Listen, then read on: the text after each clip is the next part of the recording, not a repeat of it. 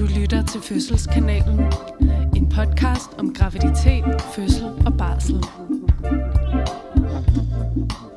Velkommen hjem. Tak. Mange tak. Du er i Frankrig. Jeg har været i Frankrig en uge, ja. Det er godt. Og svedt helt vildt meget. Det var faktisk, altså... Jeg Hvor varmt var det? Det var... Øhm, der var sådan en termometer på terrassen, der hørte til det hus, vi boede i. Og der var det fireogtredive grader, når man stod op og kiggede på det. Om, altså klokken ni om morgenen i skyen. Shit. Ja. Så vi kunne nærmest ikke engang, altså man kunne nærmest ikke engang spise morgenmad og altså i skyggen udenfor, uden at altså bare være helt vildt overkogt. Var der en pool? Der var ikke en pool. Det var sådan en rigtig uh. øh, charmerende lille fransk by på toppen af sådan en lille mm, bakkeagtig, ikke? Med sådan gamle huse og et kirketårn og sådan nogle ting. Ja.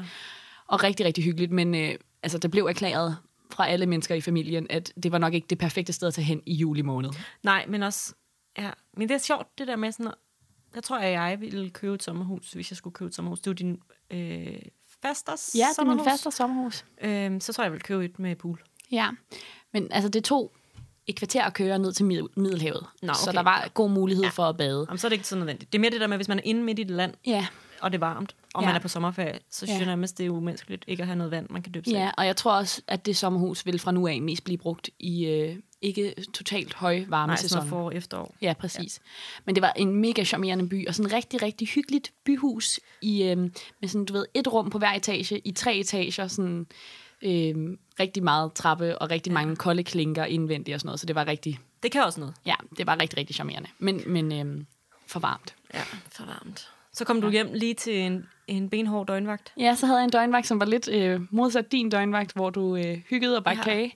Så var jeg kaldt i sytten ud af de fireogtyve timer. Ja, du havde ikke tid til at poste en masse Nej, jeg havde simpelthen bare ikke tid til noget som helst. Nej, okay. Fair nok. Ja, så det, øh, det var øh, ja, fuldstændig, lige til, lige, fuldstændig tilbage og hårdt på. Ja, work, work, work. Ja. Men heldigvis er der også tid til podcast. Nu er vi her i hvert fald. Lige præcis. Ja.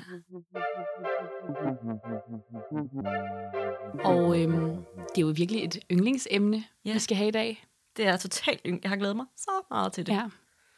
Det er, det er klart, det er klart en vinder. Mm. Mm. Og der er også flere, der har skrevet til os og gerne vil høre om det. Så, øhm, ja, så det er også et efterspurgt ja. afsnit. Det er det. Ja. Og, øh, og til at starte ud, så kan jeg godt tænke mig at spørge dig om noget. Ja. ja. Hvis øh, du nu skulle føde i dag, siger ja. måske ikke lige i dag, men sådan inden for nærmeste fremtid, det skal du ikke, kan vi godt afsløre, for du er ikke gravid. Men hvis du nu skulle, hvor ja. ville du så gerne føde hen? Altså hvis jeg selv kunne bestemme lige nu, så ville ja. jeg føde hjemme.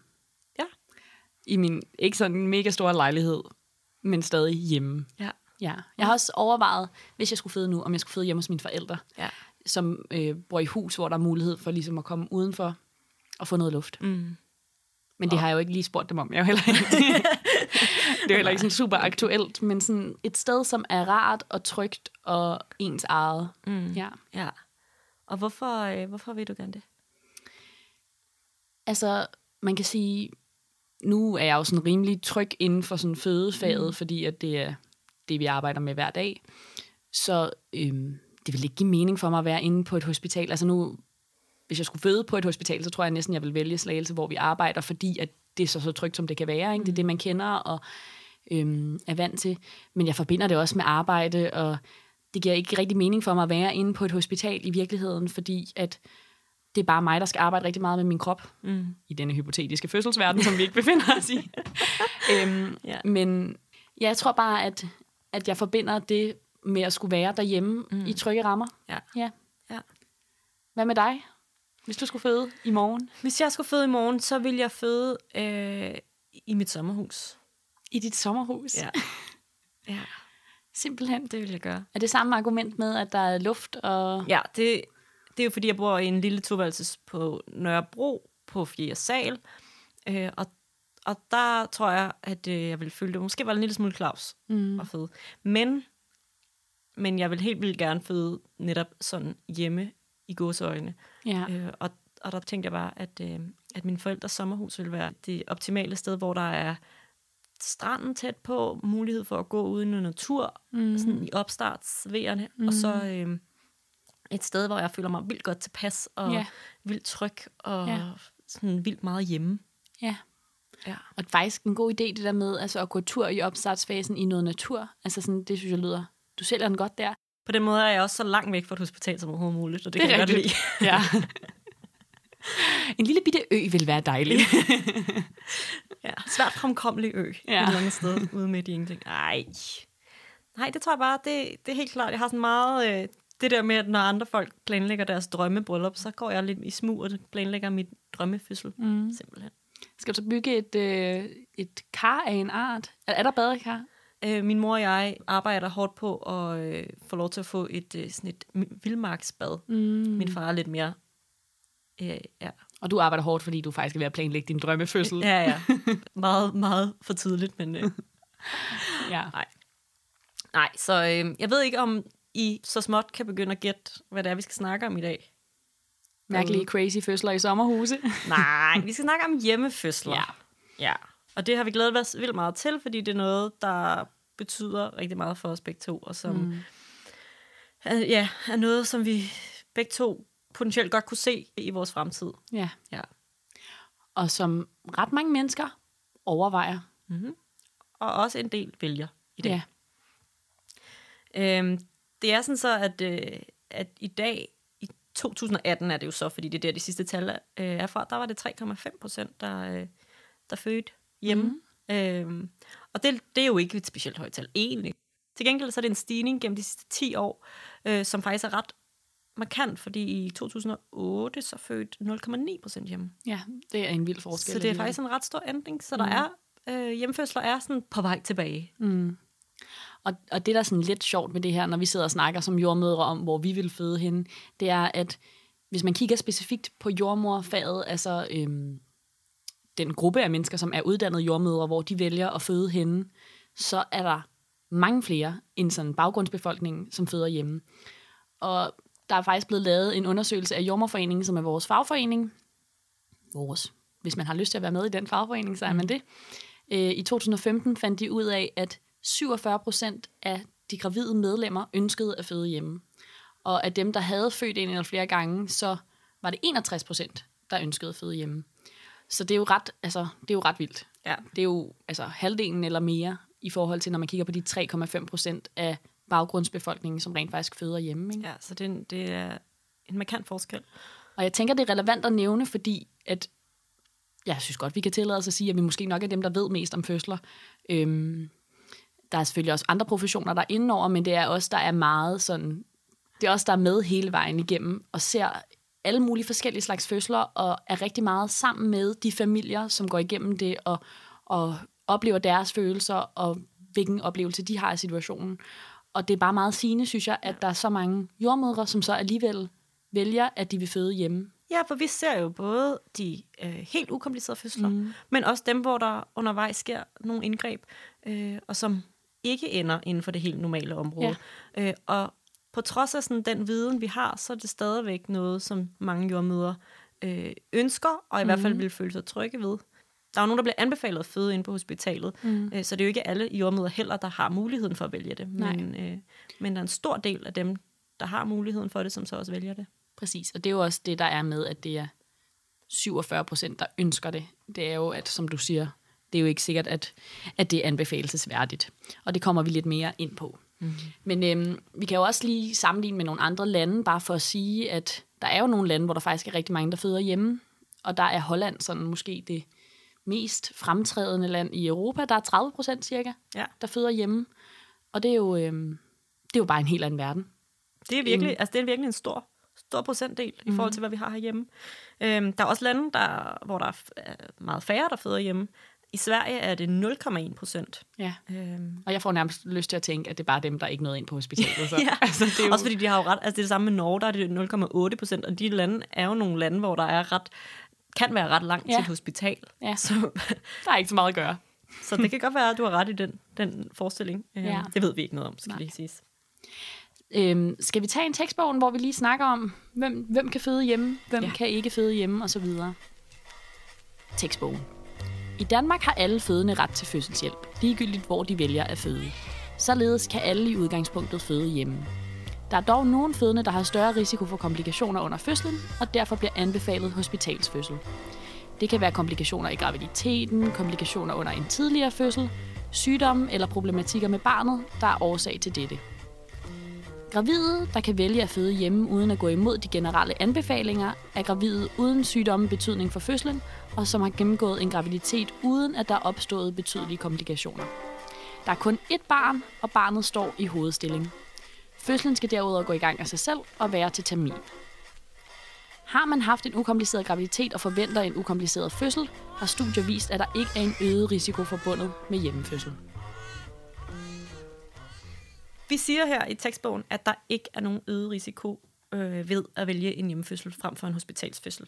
Og det, det bliver sådan lidt teknisk nu, men det er også rigtigt, hvis man vælger at se på gravide generelt. Mm. Hvis man så vælger at dele dem op i førstegangsfødende og flergangsfødende, så vil man se en lille øget risiko ved hjemmefødsler hos førstegangsfødende. Ja.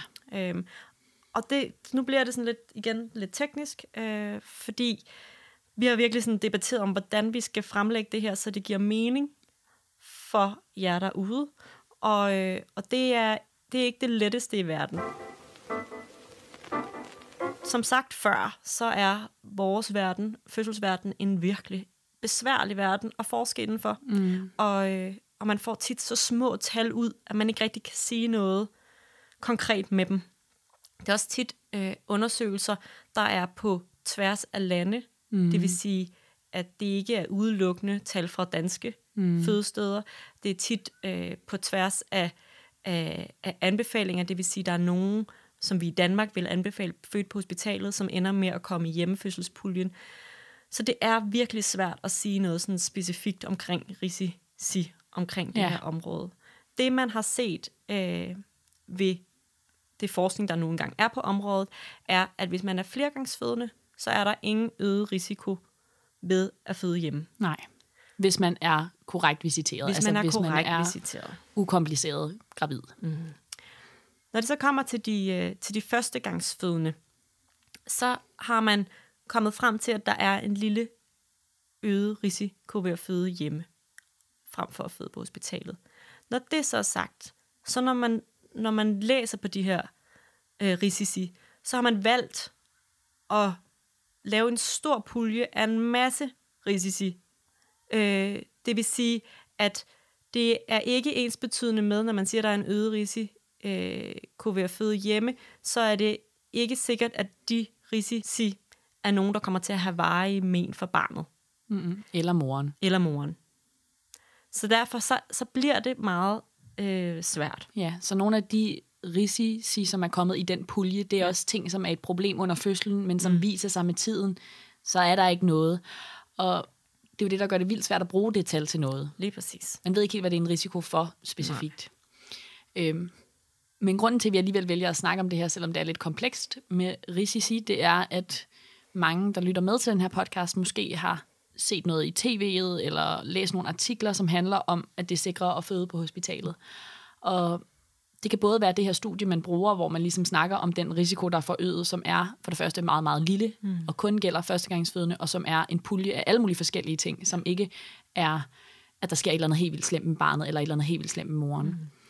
Øhm, men derudover, så er der også, det er sådan mit indtryk, det er tit sådan lidt en, en følelsesladet øhm, diskussion eller debat, hvor man meget nemt kan sige, selvfølgelig er det sikkert at føde på hospitalet, der er en masse medicin, der er en masse læger, mm. det er lige rundt om hjørnet, det vil altid være sikrere, hvor det bliver mere sådan et, øh, et logisk argument, men ikke noget, der overhovedet handler om evidens eller forskning eller noget, det er mere bare en påstand, man kan komme med, og den er meget svær at sige imod, mm. og på den måde så er det en debat, hvor man nemt kan blive overbevist af, af nemme argumenter på den mm. måde. Ja, for der var øh, en debat, særligt, det har der måske været løbende, men særligt i to tusind og sytten, så kom der ligesom sådan en debat frem omkring hjemmefødsler, hvor der var nogle øh, læger, særligt øh, en læge, som gik ud og ligesom proklamerede, at det var farligt at føde hjemme, og at der var en øget risiko for fosterdød mm. ved hjemmefødsler. Og det er simpelthen ikke rigtigt.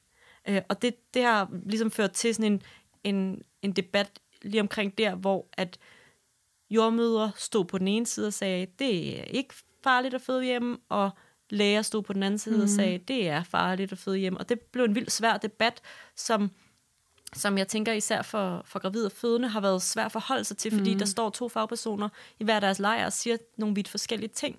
Og det er det her med, at det er sindssygt svært øh, at se på de her tal, og tolke mm. på de her tal, uden på en eller anden måde at komme til at, at farve dem i en eller anden retning. Ja. Og det bliver nemlig meget teknisk, hvis man skal få fremlagt statistikken, og hvad ja. problemerne med statistikken er. Og der er det nemmere bare at skrive en sætning, eller lave en overskrift, eller mm. en udtalelse i tv-program, og så ved man ikke, når man sidder og ser med, eller lytter med, eller læser med, hvad det rent faktisk er, der ligger bag de her udtalelser fra fagpersoner, som man jo stoler på. Ja. Øhm, og det, som man kan sige i det her, vi har sådan lidt tænkt over, hvordan kan vi prøve at forklare det her på en måde, som som måske giver lidt mening, og det bedste, vi kunne komme, øh, kunne komme i tanke om, var sådan lidt at, at se det som sådan, for eksempel en cykeltur. Altså mm. det med at begive sig ud på sin cykel, det medfører også nogle, øh, nogle risici. Altså det at sætte sig op på sin cykel og cykle ud blandt biler, der er en risiko for, at man bliver ramt af en bil. Mm. Men det er jo ikke noget, man, man nødvendigvis behøver at øh, tænke over, hver gang man sætter sig op på en Nej. cykel, fordi det er så lille en risiko. Og hvis man så lavede en pulje, hvor det også var, at kæden kunne falde af, eller at dækket kunne blive fladt, eller øh, der kunne hoppe en, en hund ud foran dig, og du var nødt til at bremse hårdt op, og du, hvad ved jeg, ja, slog eller dit du, knæ, eller præcis, et eller andet. Lige præcis, at du falder og slår din, din venstre albue, eller sådan. Ja. Så kan det se meget farligt ud. Ja. Men hvis man nu tager cykelhjelm på, og man ser sig for, og man kører i et normalt tempo, så er der også rigtig mange fordele ved at cykle, som er at se verden, få noget frisk luft, få noget motion, øhm, som man ikke ville få, hvis man bare sad derhjemme på sofaen. Ja, lige præcis. Og det er lidt det samme her, at øh, der er en rigtig masse gode ting ved det at føde hjemme. Og det er noget af det, vi også snakkede om i starten. Det er det der med at være i sin egne omgivelser, i vante mm. omgivelser, et sted, hvor man er tryg, et sted, hvor vejerne arbejder godt for en. Mm. Øhm, det der med, at man ikke behøver at flytte sig for at komme ind på hospitalet, men at der simpelthen kommer en jordmor ud til en. Yeah. Der er sådan, der er virkelig nogle positive ting. Yeah. Øh, ligesom at der også er nogle knap så positive ting ved at være inde på hospitalet. Vi ved, at der er en øget øh, tendens til, at, at vi kommer til som fagpersoner at lave nogle indgreb. Mm. Øh, ved den ellers normale fødsel. Mm. Øhm, og det er sådan nogle ting, man, man skal veje op, når man vælger fødested. Ja, og øhm, det tænker jeg, at vi går mere i dybden med i løbet af mm. den her episode, men bare for at lave et lille risikopunktum her, så kan vi konkludere, at der er altid en risiko ved at føde, men i Danmark, der er vi så dygtige, at det er en meget, meget lille risiko, vi snakker om. Og føder man på hospitalet, så er de her risici måske en lille bitte, bitte smule mindre for førstegangsfødende. Mm.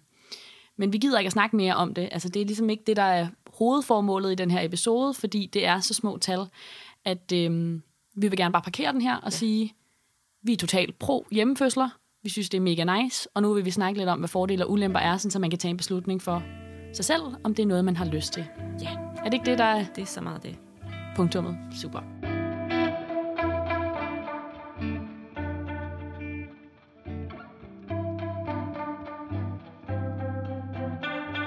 Lad os starte med at snakke om sådan en her hjemmefødsel. Hvordan en hjemmefødsel typisk foregår. Yes. Og hvis vi kan tegne nogle billeder inde i jeres hoveder, når I lytter med derude, så er det... Øhm, altså alle fødsler starter jo i hjemmet. Mm. Eller det gør de ikke, men det er langt de færreste, der kommer ind på hospitalet, og så går i fødsel, mens de er inde på hospitalet eller bliver sat i gang. Så selvom man skal føde på et hospital, så har man jo en del tid hjemme, hvor man arbejder med vejerne. Og det er det, vi kalder latensfasen eller opstartsfasen af fødslen, hvor at man alligevel skal arbejde derhjemme, være ude i sin bruser, øh, ligge i sin seng og slappe af, få spist noget mad, prøve at hvile så meget man kan, og gøre, gøre alle de ting, som man nu engang kan gøre for at, øh, at lade sin krop arbejde og få ladet op. Og der er forskellen, den store forskel fra hjemmefødsel og hospitalsfødsel, som jeg ser det, det er jo, at man kan få lov at blive i det og arbejde videre med sine egne værktøjer derhjemme og få noget hjælp ud til sig. Man skal ikke selv rykke sig. Der kommer en jordmor ud i ens hjem, som ligesom har ting med. Og der er også nogle hospitaler øh, eller nogle hjemmefødselsordninger, hvor man får tingene i forvejen, så de er hjemme hos en, men der er i hvert fald nogen, der sørger for, at tingene er ude hos en. Og, og kommer ud og hjælper en derude, så man skal bare ligesom blive i sin workzone yeah. og få noget assistance. Ja, så der er sådan lidt mere sådan en, en proces, der bare er en sammenhængende proces mm. i det, hvor der måske godt kan være sådan lidt et element af øh, på ved hospitalsfødsler, at man tager noget af det i hjemmet, så kommer man måske ind, så kommer man måske hjem igen, mm. så kommer man måske ind. Altså, at det er sådan lidt mere yeah. frem og tilbage, og sådan brudstykker, hvor det her, det er bare øh, en proces, mm. der ligesom arbejder for en, mm. og at der så på det rette tidspunkt kommer en jordemoder ud, og ligesom er til stede. Præcis, og der er også, jeg, jeg har sådan en fornemmelse af mange, især førstegangsfødende, øhm, er bekymret for, hvornår er det rigtige tidspunkt at tage på hospitalet, hvis man skal føde på hospitalet. Og det er meget den snak, vi har med dem i telefonen, også når de ringer ind, det er, okay, hvor langt er der mellem V'erne, og har du brug for at komme ind til et tjek, og du er altid velkommen til at komme ind til tjek, men det kan godt være, at du skal hjem igen, og sådan, det er en afvejning af, gider man at køre den distance for måske at skulle hjem igen, og så videre. Hvor at med en hjemmefødsel, så kan man også, man kan også godt opleve, at jordmoren kommer ud, og det ikke er det rigtige tidspunkt, at det simpelthen er for tidligt for, for jordmoren at være hos en, så at man skal være lidt alene igen. Men omvendt, så har man ikke selv skulle rykke sig. Altså man har ligesom fået denne service leveret. Plus at, øh, at jeg tænker tit, det også godt kan være, hvis jordmoren ligesom vurderer, men det kan godt være, det snart er tid, så kan hun gå en tur, mm. eller sådan. Altså at det ikke... Det, det er lidt et andet, en, et andet flow, der er i det, ja. øh, og jordmoren er meget mere sådan sat, sat af til det arbejde, ja. øh, fordi hun jo ligesom er derude. Ja, det er også en interessant pointe, det der faktisk, for på hospitalet, der er vores mål lave, at hvis man har en fødende, som er i aktiv fødsel, altså skal jordmoren ikke lave andet, end at være på det par. Men der er jo rigtig mange hospitaler, hvor der er travlt, og hvor at jordmøderne alligevel skal gøre andre ting samtidig, og især hvis de er de fødende er i opstartsfasen, og ikke helt er der, hvor de er aktiv fødsel endnu, så vil man lave noget andet samtidig. Så man går lidt, måske lidt mere til og fra, hvor at, hvis der er en jordmor, der er kommet hjem til en, så kan hun jo ikke rigtig lave andet. Så hun er jo hundrede procent på en. Mm-hmm. Ja. Altså det kan godt være, at hun lige går ud og tisser en gang imellem, eller sætter jo, jo. sig ind ved siden jo. af og lige tager et break, men, men hun er der. Mm-hmm. Ja. Øhm, så så det, er, det er sådan en, det er nok bare... basically en anden vibe, der er omkring det der med mm. at, at føde hjemme. Jeg ser også for mig sådan, at en af de helt, helt store forskelle ved hjemmefødsel og hospitalsfødsel, det er, hvem der ligesom er værterne.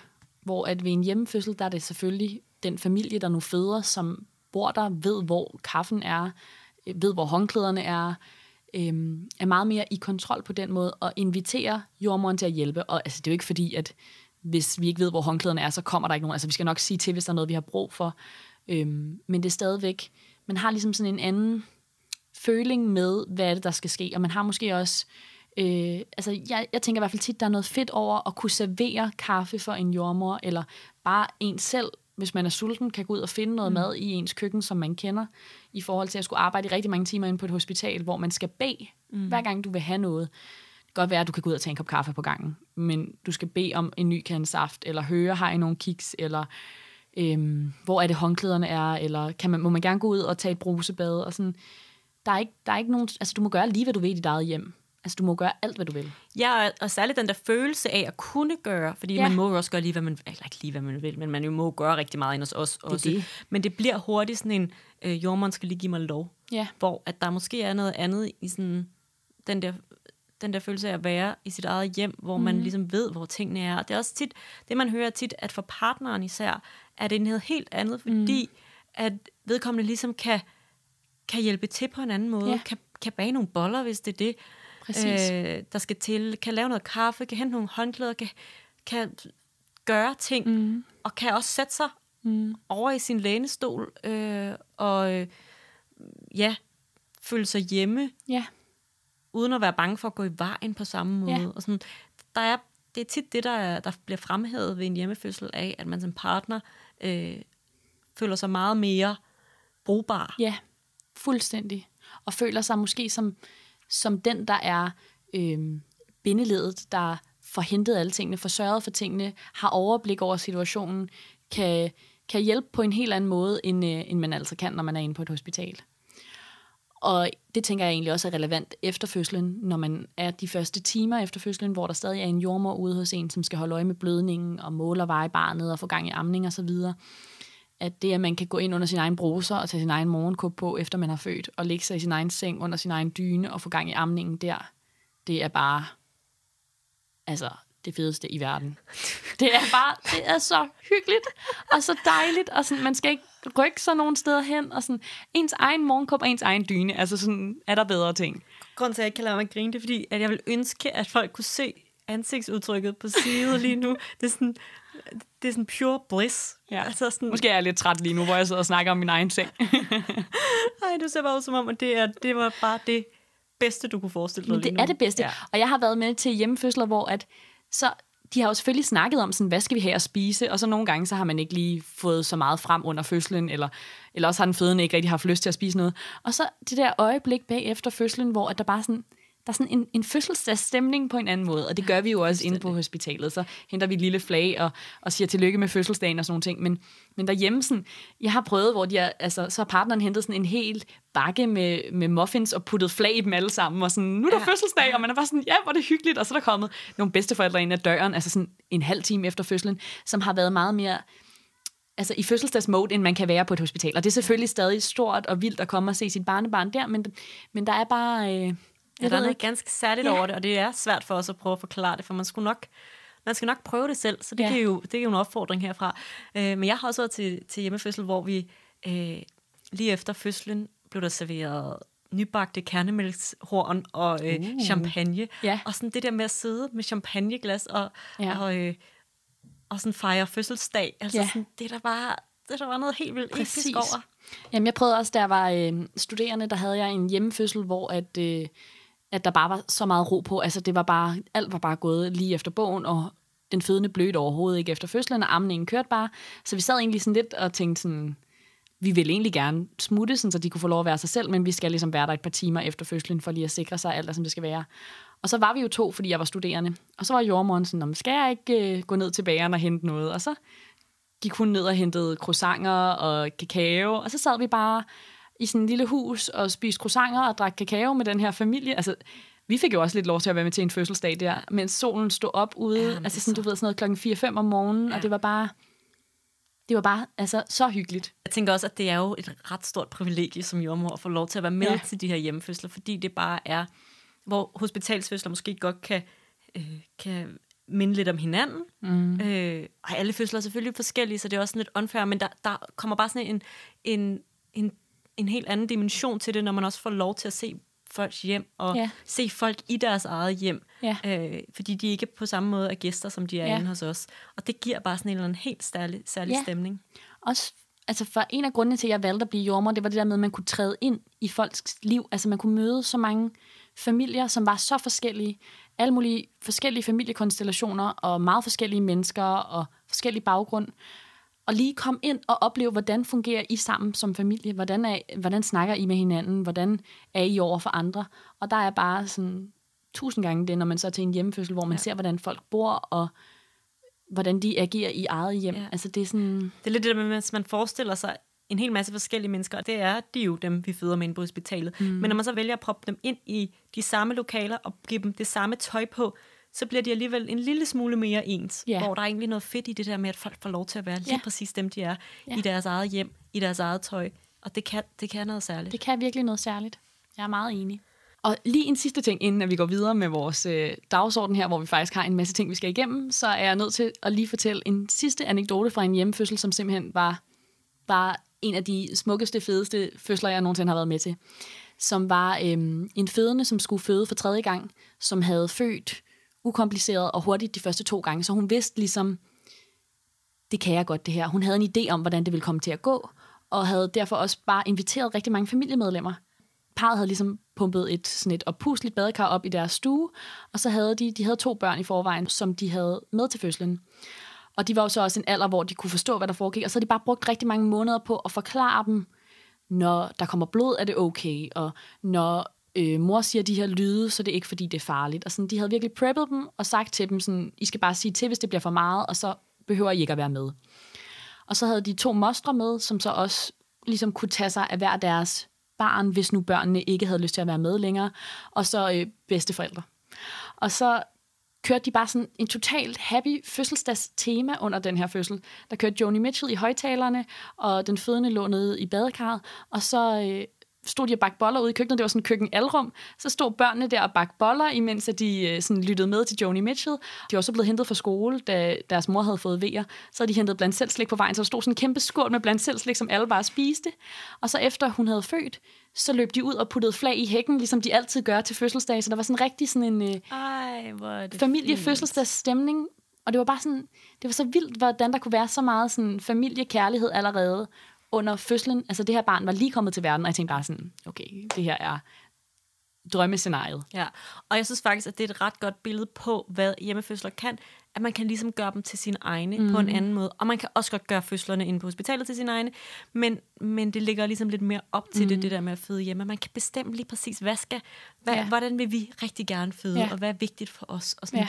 Og det har de jo bare gjort. De har ja. sat sig ind i, sådan, hvad kunne være drømmescenariet, og så er det bare gået efter det, og det er ja. så nice. Det var så nice. Ja. ja. Det kunne man bare, altså, ja, jeg tror, jeg kan være høj på det for evigt. Det er fedt.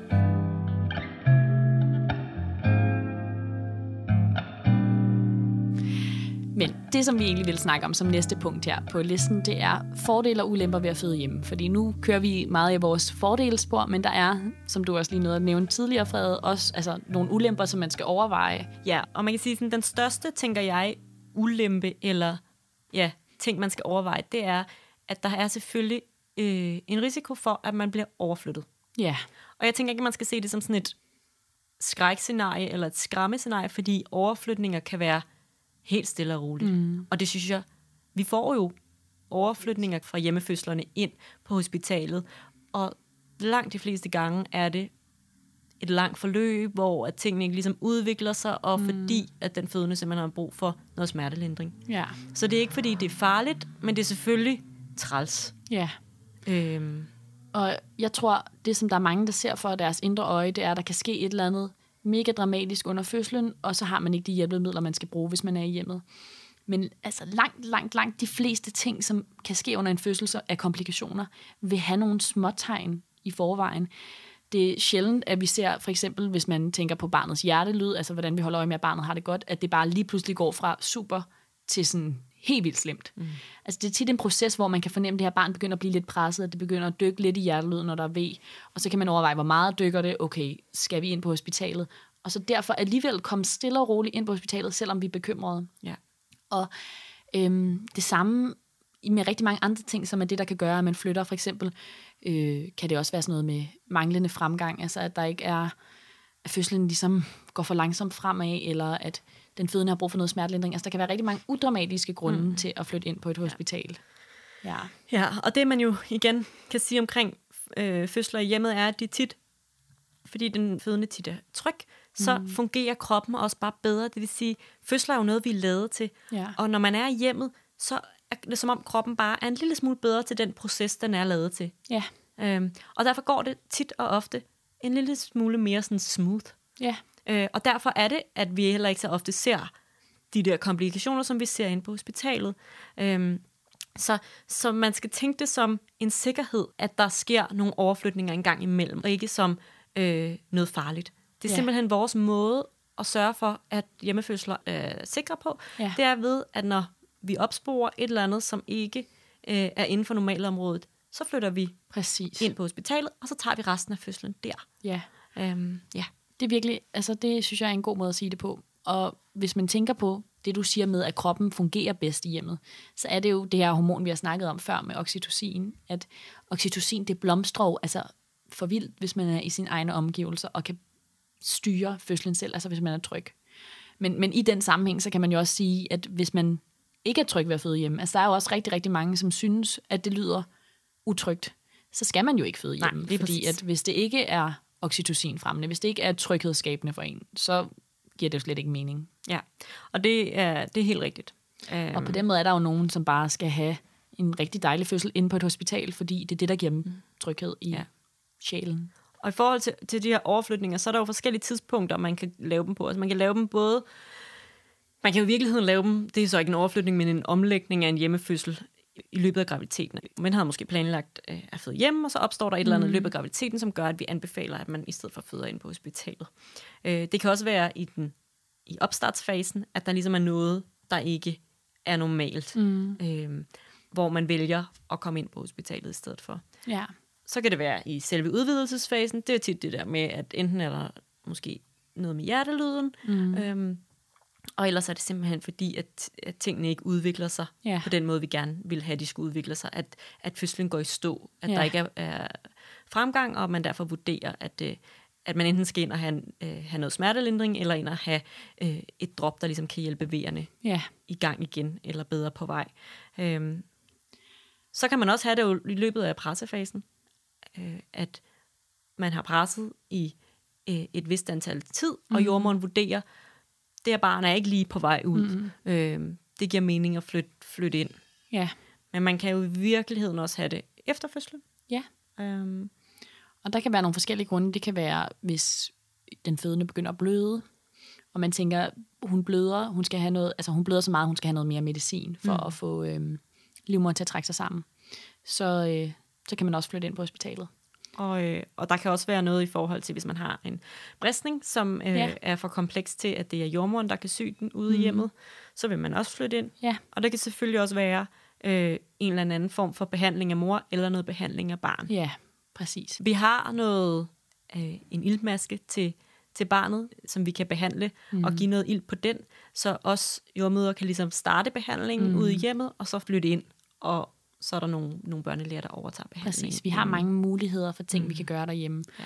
Og øhm, det, man kan sige med mange af de her scenarier, vi tegner op lige nu, som er de komplikationer, der ligesom kan gøre, at man skal flytte ind, det er, at mange af dem er meget mere sandsynlige, hvis der har været nogle risikofaktorer. Mm. Og risikofaktorer kan være alt mulige sygdomme, som den fødende fejler, eller øh, ting, der er opstået i løbet af graviditeten, eller hvis man har øh, skønnet, at det er et meget, meget stort barn, eller et eller andet, som, øh, som gør, at vi tænker, sandsynligheden, altså der er en sandsynlighed for, at det her vil ske. Mm, og så ja. vil man anbefale hospitalsfødsel. Ja. Så det, altså, de her scenarier sker meget, meget sjældnere i hjemmet, fordi mm. det er øh, gravide, som har fået at vide, at vi regner med, at det her det kommer til at gå helt ukompliceret, ja. og du kan føde hjemme. Ja. Men altså, for lige at vende tilbage til tekstbogen, så kan man jo selvfølgelig altid vælge at føde hjemme. Så, så meget af det, vi snakker ud fra, det er jo også med den tankegang, at de fleste, som bliver anbefalet at føde på hospitalet, vælger at føde på hospitalet. Ja. Og, og det, er jo ikke, det er jo ikke vores valg. Altså, det er jo ens eget valg som gravid, om man synes, de risici, som ligesom bliver tegnet op for en, er så vigtige for en, at man skal være inde på hospitalet. Så i nogle gange så er risikoen for de her ting jo faktisk lidt større, ja. hvis man har valgt at gå imod anbefalingen. Ja, man kan sige, det er netop altid ens eget valg. Det vil mm. sige, man kan godt vælge at se bort fra hospitalets anbefalinger og føde hjemme alligevel. Også ja. selvom at vi egentlig gerne vil have, at man fødte ind på hospitalet. Ja. I forhold til de her overflytninger, synes jeg også, at det er væsentligt lige at beskrive, hvordan øh, de foregår. At størstedelen af tiden, så vil jordmoren ringe efter en ambulance, og så mm. kører man ind i det tempo, som jordmoren ligesom finder passende. Ja. Øh, og det kan sagtens bare være stille og roligt. Det kan selvfølgelig også være, hvis man ligesom vurderer, at det er noget akut, at, at man kører hurtigere ind. Ja. Øh, der er også tilfælde, det er særligt de tilfælde, hvor det bare handler om, at den øh, gravide har brug for noget smertelindring, at man simpelthen kører selv. Ja. Og så... Øh, så mødes man som regel med jordmoren inde på hospitalet. Ja, lige præcis. Så det var lidt om overflytninger, og man kan sige, det lyder jo ikke mega fedt at skulle lave en overflytning. Men det er jo ikke, altså det er jo ikke derfor, man vælger at føde hjemme. Det er jo ikke, fordi man ser det her scenarie for sig. Man håber jo selvfølgelig bare, at man kan blive hjemme og blive i alle de planer, man har lagt derhjemme. Men det er jo det sikkerhedsnet, der gør, at, at man kan have ro og tryghed i at føde hjemme. Det er, at man ved, at der er en fagperson, som ligesom holder øje med, at alt kører, som det skal, og ellers flytter man. Ja. Og det, det synes jeg bare er mega vigtigt, at man skal ligesom ikke være bange for det. Man skal ikke tænke, at det er en, øh, en kæmpe risiko ved at føde hjemme. Det er, at man skal ud i det her overflytning, og det kan man ikke overskue. Man skal tænke, det er det, der ligesom gør, at man ubekymret mm. kan føde hjemme. Ja, lige præcis. Ja. Og øh, herfra synes jeg, at vi måske lige skal snakke om, sådan, hvilke øh, forberedelser man skal gøre sig, kan gøre sig, Mm. bør gøre sig inden en, øh, en hjemmefødsel. Øhm, fordi at man skal jo tænke over blandt andet sådan noget med, hvad, hvad kunne jeg have brug for af smertelindring? Yeah. Det vil sige, hvis man har brug for øh, et badekar, mm. altså at kunne være i vand under en fødsel, så skal man på en og eller anden måde... Og man ikke har bygget et vildmarksbad ude i sin have endnu. Ja. Så skal man på en eller anden måde enten lege eller købe et badekar øh, eller et fødekar, mm. som man kan være i. Yeah. Øhm, for det er ikke noget, man som udgangspunkt som Øh, Nej. jordmor har med ud. Og jeg tænker faktisk, hele det her forberedelsesshow, det rører lidt ind i ulempe-kategorien. Men mindre man synes, det er helt vildt fedt, bare at øh, skulle tænke rigtig meget over det, så, så synes jeg, der, der er en del arbejde i at skulle planlægge øh, en hjemmefødsel. Man skal også måske ud og have fat i nogle gamle håndklæder, hvis man kan, hvis der er nogle familiemedlemmer eller nogle venner, der har nogle ekstra håndklæder. Ja. Øhm, mad og snacks, altså det er jo ikke fordi, det er jo sådan lidt svært, det vil være svært for mig i hvert fald, at stokke op i mit køleskab, og så ikke bare spise det. Man ved jo ikke, altså man ved jo ligesom ikke rigtigt, hvornår man føder. Der er jo Nej, en, sådan, en fem ugers periode, hvor man kan øh, gå i fødsel, så på den måde, så skal man ligesom måske fylde sin fryser, eller gøre et eller andet, som gør, at man ikke lige pludselig går i fødsel, mens man kun har en halv banan og en halv liter mælk i køleskabet, ikke? Men så kunne man måske sende, sende sin partner ja, eller et rigtigt. familiemedlem ud efter. Ja, det har du ret i. Du ved, det går jo stille og roligt. Jeg tænker ikke, at det skal være den store øh, begrænsning. Føles som den store begrænsning. Nej, okay. For en. Jeg kan godt se din pointe. Men det er mere sådan, jeg tror, det føles sådan, ja. Når man er ved at planlægge en hjemmefødsel, så tror jeg, at man føler, at man skal have styr på alle de der ting. Og det er jo ikke, altså du har, du har fuldstændig ret. Altså i opstartsfasen af fødslen, så kan man jo godt gå ud og købe nogle ting. Altså der er masser af tid, men det er mere, øhm, hvis man har et planlæggergen, ja. Som man skal have tilfredsstillet, sådan, som så man har ro. Som du tydeligvis har, ja, og som jeg tydeligvis ikke har.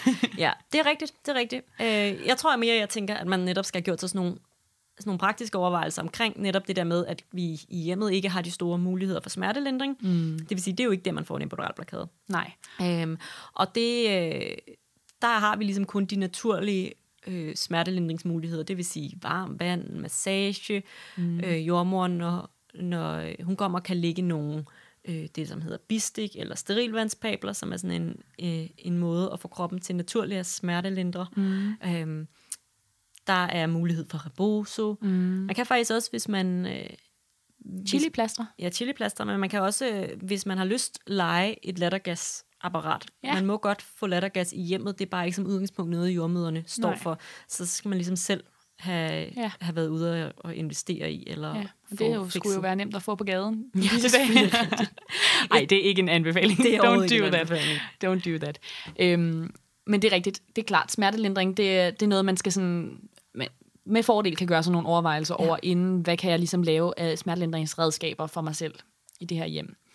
Øhm, Så tænker jeg også, hvis vi sådan går væk fra smertelindring, men over i nogle af de andre redskaber, der er brug for, så sådan noget som øh, god belysning, hvis der skal lægges øh, et kateter, eller hvis øh, man skal sy efter fødslen, ja. Eller et eller andet i den dur, så, øh, så er det godt, at vi har muligheden for at få noget god belysning, og det tænker man, jamen det har jeg jo, men der er også rigtig mange, som bare har en loftlampe, der er langt væk, eller... Øh, det er godt med sådan en arkitektlampe, yeah. eller et eller andet, som man ligesom kan bruge lidt, Præcis. Ligesom vi har spot inde på de fleste fødestuer.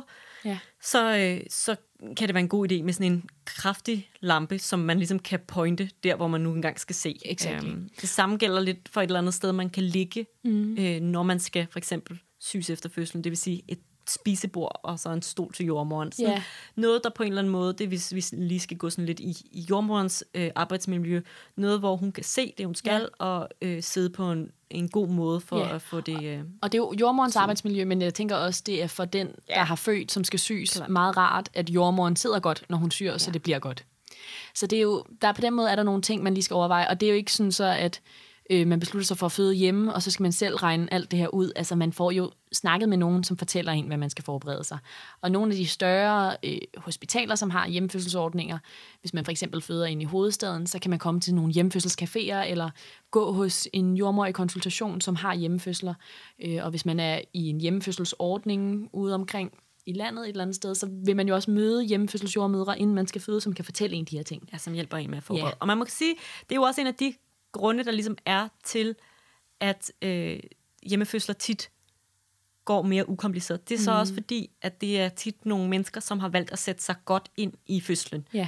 Øh, hvor at der måske på hospitalet er en lidt mere en tendens til, at man ligesom tænker sådan, om det finder vi ud af, når vi kommer. Mm. Så har, har hjemmeføderne tit og ofte lavet et sådan større stykke benarbejde i graviditeten yeah. på ligesom at netop orientere sig og tage stilling, tage aktiv stilling til, jeg behøver ikke øh, smertelindring, eller jeg har en mm. forventning om, at jeg ikke behøver øh, den her form for smertelindring, og derfor så kan jeg godt føde hjem. Så yeah. der er en anden tro på egne evner, yeah. en anden tro på, at fødslen kommer til at yeah. fungere og øh, forløbe fuldstændig ukompliceret. Og, selv, og det i sig selv øh, er en af de grunde til, at, øh, at hjemmefødsler yeah. tit og ofte bare går mere smooth. Ja, og det er rigtigt både det med troen, men jeg tror også, at det er de færreste, som beslutter, vi vil gerne have en hjemmefødsel hjemme hos os, og så ikke sætter sig mere ind i det, men mm. så bare når fødslen går i gang, ja, går ud præcis. Og køber nogle chips. Altså sådan, jeg tror, at øh, jeg tror ligesom de fleste sådan, som en del af hele projektet også, det er sikkert også ofte dem, som tilkøber privat fødselsforberedelser og alt muligt andet. Og det er ikke fordi, jeg siger, at man skal have haft privat fødselsforberedelse for at kunne føde godt. Mm. Men man må, altså, nu mere man sætter sig ind i, nu, mere, altså, nu flere redskaber har man jo også, når man skal føde. Ikke?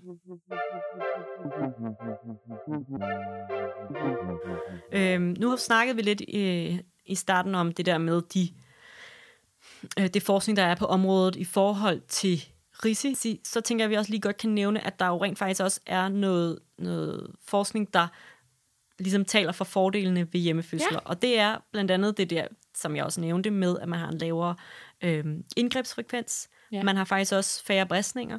Ja. Eller i hvert fald færre svære bristninger. Ja, det er ret interessant. Der er studier, der viser, at der simpelthen er en fem gange mindre sandsynlighed for, at man får en sfinkter, altså en... Øh, nu kommer jeg med et fancy ord, men en sfinkterruptur, det vil sige en bristning, som involverer endetarmsmusklen. Mm.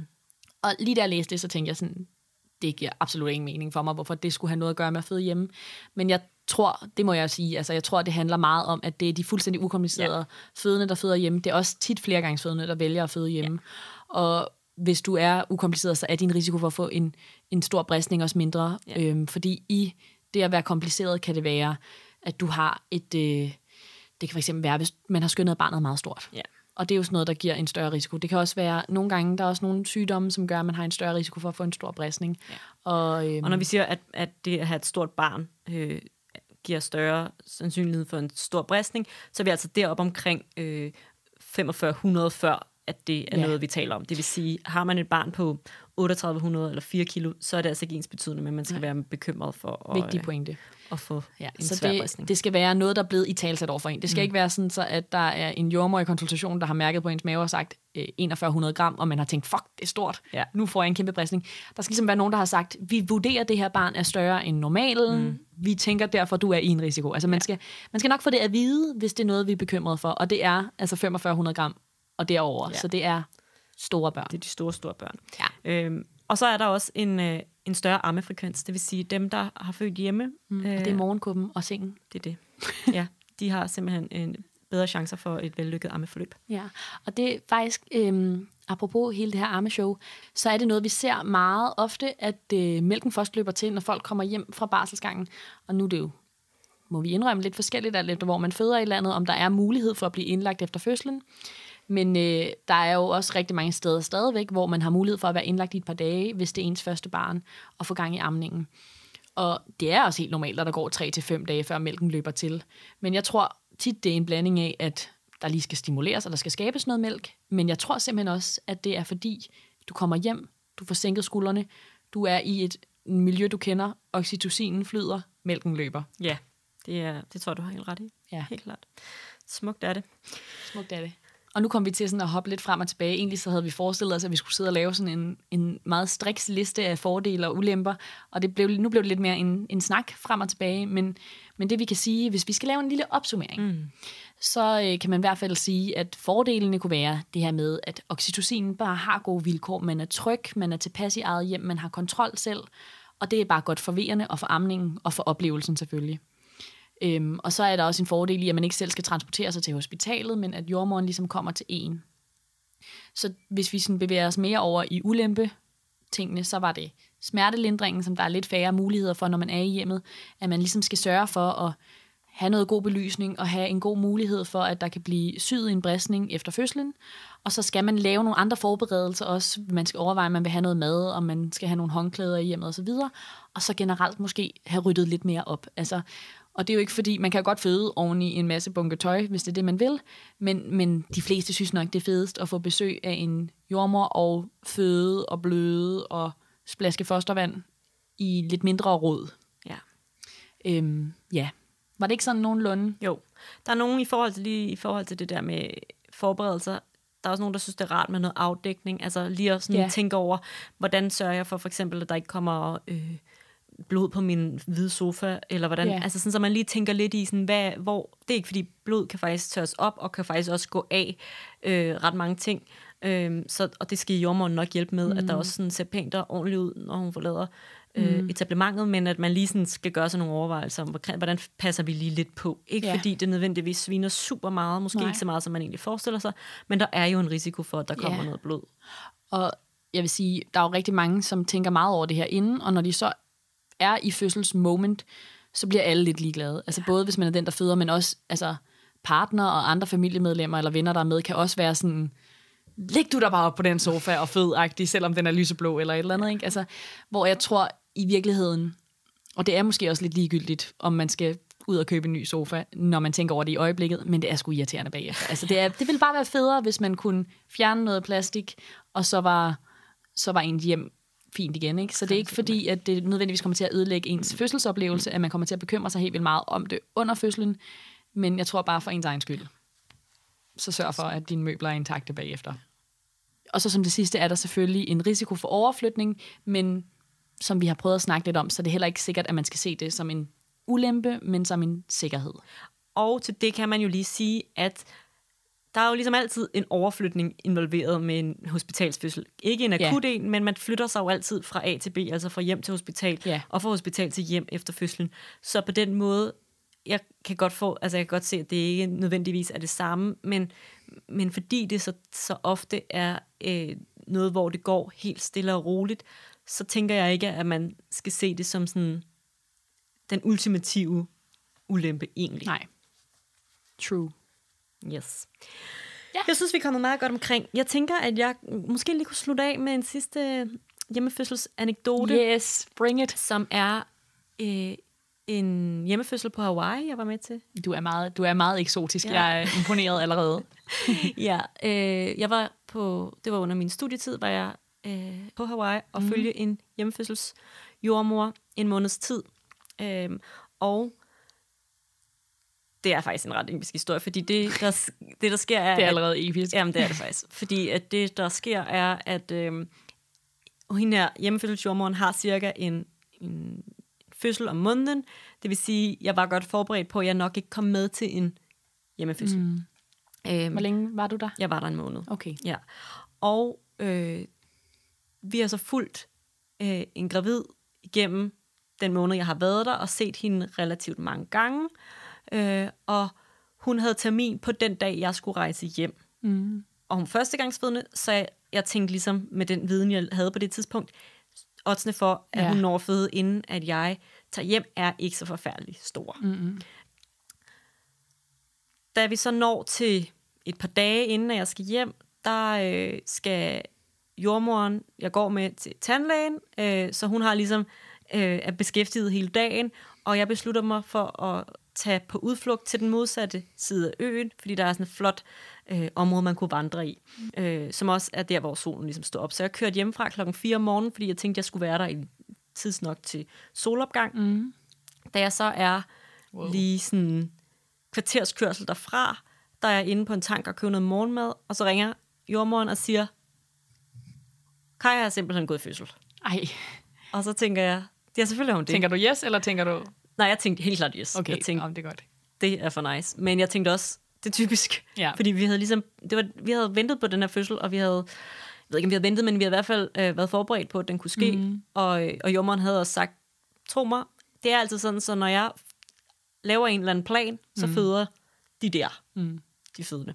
Så øh, vi aftalte, at øh, hun var ikke så langt i fødsel på det tidspunkt, så vi aftalte, at jeg kunne lige tage ud, se solen stå op, og så kunne jeg komme tilbage. Der var sådan lige...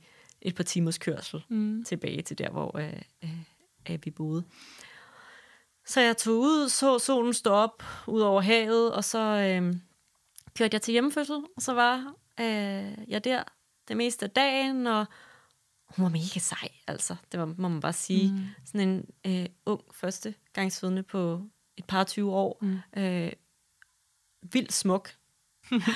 Og vi er sammen det meste af dagen, og... Øh, det skal siges, at det her lille barn, hun har i maven, øh, har hun allerede sådan, eller har de allerede besluttet, skal hedde øh, Tulsi Rain.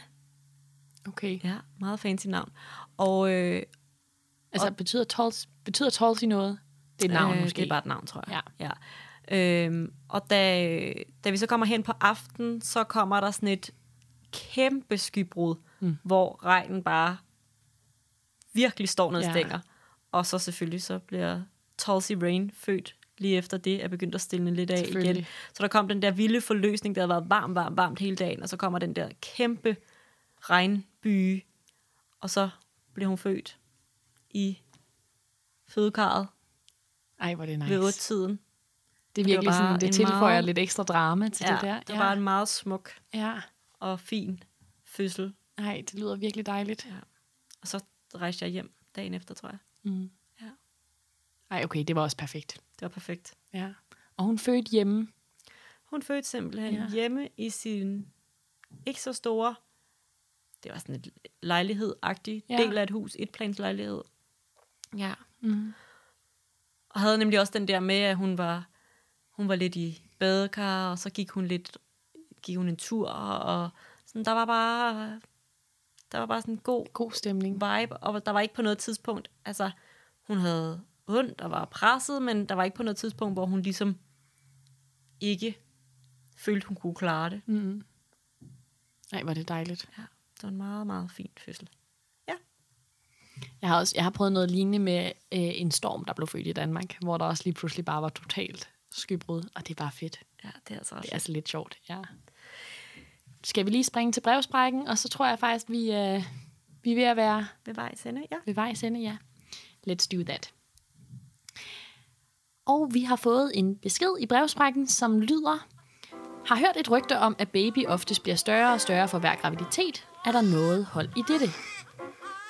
Altså, først og fremmest, så øh, vil jeg lige sige, at vi har ikke rigtig kunne finde noget svar, sådan rigtigt svar på det. Nej. Øhm, I hvert fald ikke noget, der er underbygget med noget som helst evidens. Nej. Men sådan min umiddelbare øh, forståelse og forestilling som jordmor er, at ja, nummer to barn bliver som regel en lille smule større end nummer et. Mm. Øh, I hvert fald, hvis de er født på nogenlunde samme tidspunkt i graviditeten. Mm. Det vil sige, hvis man føder første barn to uger over termin, og andet barn to uger før termin, så kan det godt være, at, øh, at ja. det ikke helt holder stik, men hvis man ligesom føder, leger, at man føder nogenlunde samtidig mm. i sin graviditet, så er det min sådan, umiddelbare overbevisning, at så er nummer to barn en lille smule større end nummer et. Ja. But I don't know why. Nej. Altså nu er jeg jo også øh, tredje barn i en søskendeflok, og... Øh, på baggrund af det lille studie, så kan jeg også sige, at øh, børnene bliver større, ja. ja. Det samme gælder for mig. Jeg var også øh, en lille smule mindre end min lille søster. Ja. Men altså, igen. This is not facts. Ja, det er nok bare vores sådan ja. umiddelbare ja.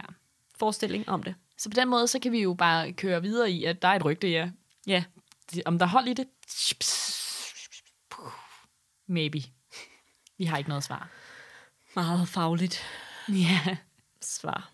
Sådan er det nogle gange. Ja. Altså, det, det, der er nogle ting inden for denne verden, som bare... Der er faktisk en masse ting, som er sådan lidt uvisse. Ja. Og det er nok en af dem, der vil... Ja. I hvert fald lige for nu. Ja. Ja. Så øh, er det tid til at takke af for denne gang. Det er det. Og øh, jeg skal videre i aftenvagt. Og jeg skal i nattevagt. Så vi ses. ses. Ja, vi Senere. ses lige. Det gør vi. Vi har lige et par timer for sig, og så ses vi lige i, øh, i aften, ja. Ja. Har du lang nattevagt eller kort nattevagt? Jeg har lang nattevagt, så vi, så vi er faktisk i vagt sammen ja. i tre-fire timer. Den øh, lange nattevagt var tolv timer, og den korte var ni, ni cirka. timer. Ja. Ja. Så, men jeg kan faktisk bedst lide at møde ind i den lange nattevagt, fordi den starter nitten tredive, og så skal jeg hjemmefra ved sådan seks-tiden. Ja, det er meget fint tidspunkt det, at se hjemmefra. Ja, hvor at, øh, den korte nattevagt starter klokken treogtyve, så skal jeg hjemmefra klokken ni. Det er bare the worst. Det er virkelig, det er virkelig hårdt ja. på mange måder. Det er det, så på den måde er det bedre. Lige at bare sådan komme med ind i aftentimerne, og så stille og roligt bliver det nat. Ja, yeah, det er yeah. rigtigt. That's true. Ja. Yeah. Yeah. Men jeg tror lige, jeg skal hjem og sove lidt, imens yeah, du skal på arbejde. Gør det. Det er en god ja. idé. Det er en rigtig god idé. Ja, så det var vist det for denne gang. Tak for i dag. Skal sove. Ja. Tak for i dag.